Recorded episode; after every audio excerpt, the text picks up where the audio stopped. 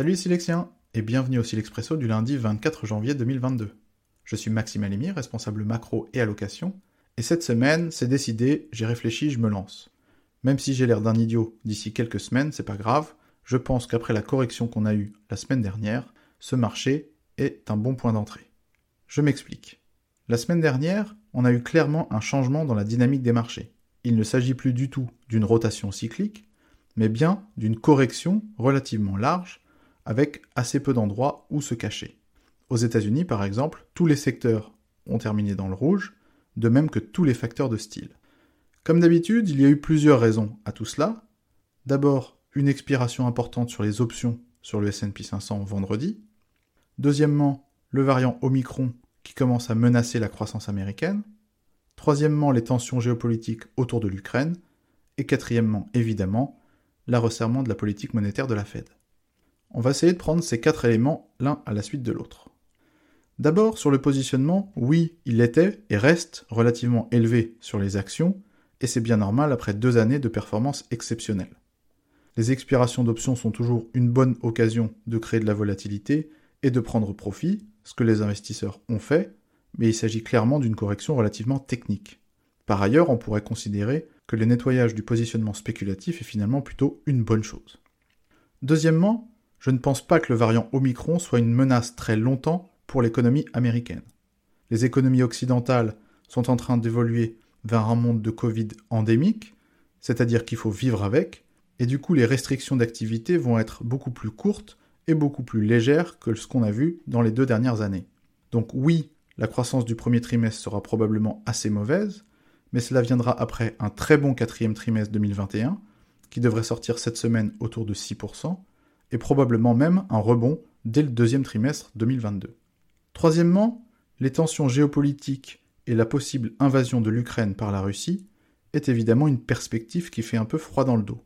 Cela intervient en plus dans un contexte de prix du gaz élevé en Europe et d'une administration Biden assez moribonde aux États-Unis.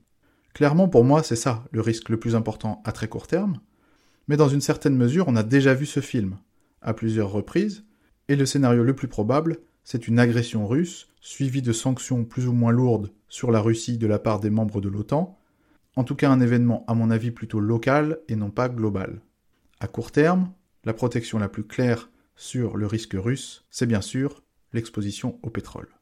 Enfin, quatrièmement, la Fed se réunit cette semaine et le marché regardera attentivement les commentaires sur la remontée des taux que tout le monde attend pour mars, sauf que désormais, le marché anticipe près de 100 points de base de resserrement en 2022, ce qui veut dire que le risque est beaucoup plus équilibré qu'il ne l'était il y a trois mois.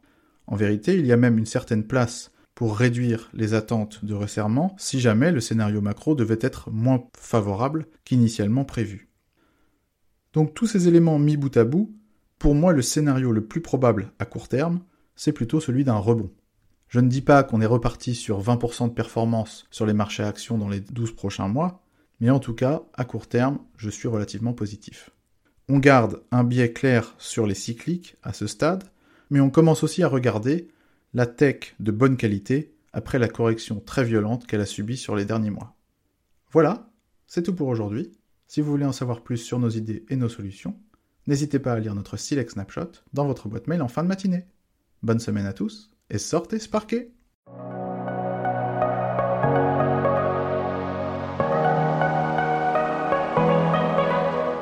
Ce document audio est exclusivement conçu à des fins d'information et son contenu n'a pas de valeur contractuelle. Il n'est pas destiné aux personnes qui seraient citoyennes ou résidentes d'un pays ou juridiction dans lesquelles sa diffusion, sa publication, sa mise à disposition ou son utilisation seraient contraires aux lois ou aux règlements en vigueur. Ce document audio ne constitue pas et ne doit pas être interprété comme une offre de service d'investissement, un conseil en investissement ou une recommandation d'acheter, vendre ou conserver un instrument financier.